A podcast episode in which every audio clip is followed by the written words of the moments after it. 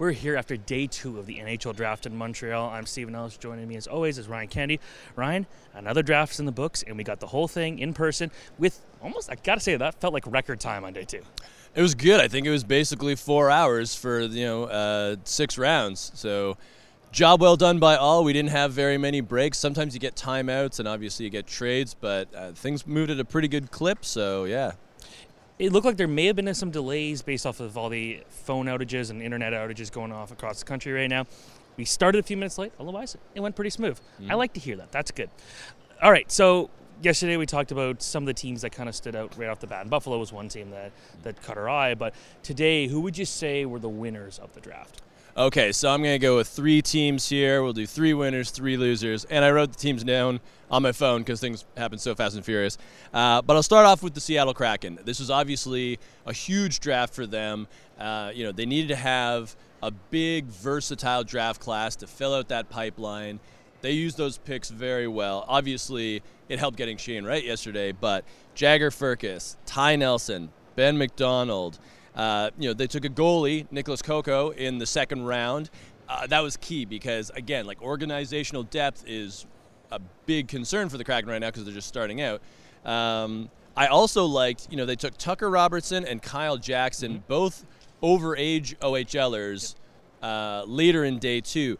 Those guys can go straight to Coachella Valley in the AHL next year. And as we know, Seattle needs to fill out that Firebirds roster because they're brand new as well. So I like that. You know, talking to uh, head scout Robert Kron after, you know, I asked him, you know, do you think you ticked a lot of boxes? He said, yeah. Um, you know, they got a lot of different players, a lot of centers, or guys that can play center and maybe even switch over to wing if they needed them to. Uh, you know, they got a, a, skilled defenseman in Ty Nelson. They got the goalie that they liked. So, yeah, I mean, Seattle did excellent. Kind of A plus day for them in, in filling it out and, and filling it out with some, some really nice names. Um, next, I'll go with the, the Columbus Blue Jackets. Again, you know, day one, David Jiricek and Denton Mateychuk, uh, two very good defensive prospects. So that was good. But then, you know, following it up, uh, on day two, Luca Del Bel uh, a player I really like uh, with OHL Mississauga. I think it'll be a very good two-way center. Uh, and then uh, Jordan Dumais uh, from Halifax. This is a very interesting pick because Dumais absolutely destroyed the Quebec League this year, but he's not big and he's not fast. So scouts were intrigued but I feel some teams were like, well, maybe we'll let somebody else take a chance on him. So Columbus took the chance, and now we see what he can do. Uh, so good on them for you know going out on a bit of a limb uh, there. Then they got Kirill Dolzhenkov, mm-hmm. uh, one of my favorite Russian players from this draft because he's massive. He's like six foot seven, 245 pounds. He pulled off a Michigan goal this year. It didn't seem like his team in Russia really liked him in terms of usage. Yep. So I'm wondering, you know, where he ends up in the future. If it's somewhere else over there, if he comes over here, hard to say at this point. Uh, and then James Fisher, uh, a prep school defenseman with a lot of potential. Uh, they got him. He's six foot two, moves really well.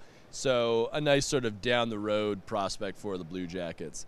Um, the third one, uh, I'm gonna go with the Arizona Coyotes. Okay. And again, great day one. You know, they had three picks in the first round Logan Cooley, Conor Geekie, Maverick Lamoureux. So they got a couple of centers and a big titan of a defenseman in Lamoureux uh, who plays with some snarl. And then day two, uh, you know, Artem Duda. Again, you know, we thought, you know, there might be a Russian factor this year. Certainly was not. Uh, you know, I think we saw as many as usual, probably maybe even more than last year. Mm-hmm. Uh, Duda, I think, is a really solid prospect. I really liked him in the showings that I, or the viewings that I saw. Uh, then they got Julian Lutz uh, from Germany. This is a player that missed a lot of time due to injury, but teams really liked his potential. And you know he came back, contributed right away uh, with Red Bull, and uh, yeah, it'll be just fun to see what he can do once he gets a full year of pro experience under his belt. And then uh, Jeremy Langlois, I thought was a nice value pick for them. A very talented defenseman with Cape Breton in the Q. So Arizona, I thought they had a pretty solid weekend. Let's talk a bit about the losers, and this is probably one where the, the franchises will not want to hear their names on this list. A lot of the times we'll see it because teams just didn't pick a lot of players. Yes. Even if they got some good value. Is that the situation for some of the teams here?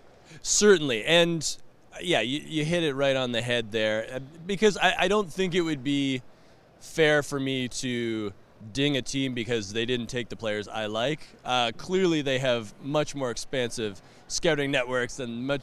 You have other things to do. You have other things th- to do. than, than watch random Exactly. junior league every day. Exactly, as much as I love doing that. Uh, so yeah, it, it legitimately comes down to either you know, va- you know, did you get value and how many picks do you have? So for example, you know, the Colorado Avalanche are my first loser because they made two selections total, but they just won the Stanley Cup, so They're okay. who cares? exactly. Yeah, they can afford to take a draft off. And I will say, the very last pick in the draft belonged to the Avs, and they took Ivan Zhigalov, the Belarusian goaltender. I'm a big fan. I know you're a big fan. We thought he should go last year. Uh, he was passed over, and then this year uh, had a great year in the, the Quebec League.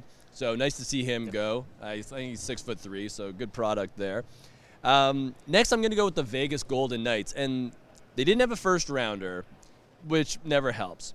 Um, after that, you know, I, I didn't I didn't hate their picks. You know, Matyas Sapovaliv, um, you know, pretty decent potential there. Big kid, played for Saginaw last year. Uh, Jordan Gustafson, I thought they got a bit of a steal in terms of him falling in the draft. He had a good year with the Seattle Thunderbirds in the WHL.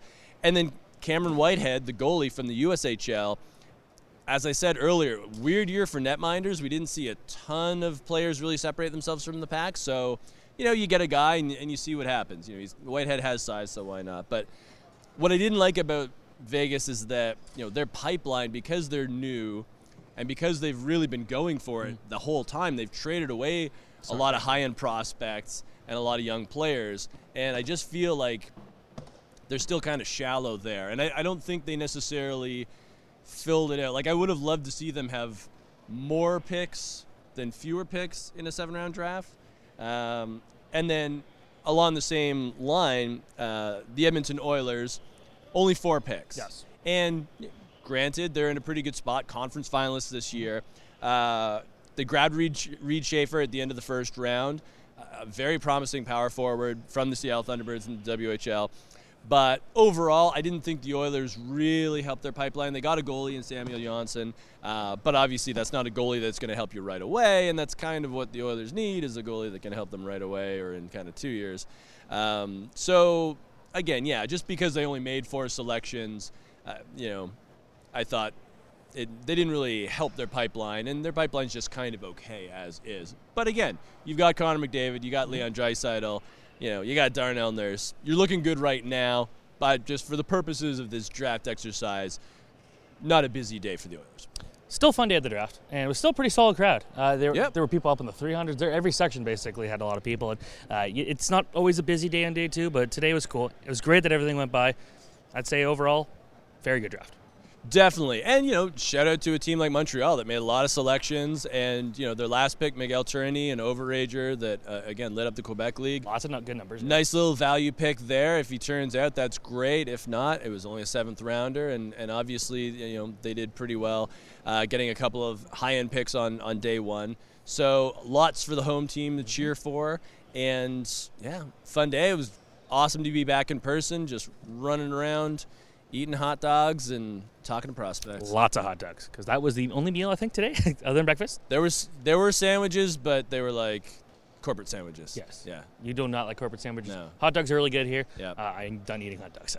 Yeah, me too. I, I don't want it anymore. Thank you everyone who's been following along, either videos, audio, and of course our website, social media. Shout out to, to our social media manager Jared, did a great job. He's actually the one filming this right now. Shout out to Mike Stevens who covered all the news that uh, kind of the, the trades, all the, the, the, the stuff that you see on the website, and uh, there's gonna be a lot more content coming soon. So thank you very much for watching, listening, however you consume this, and we'll see you again soon.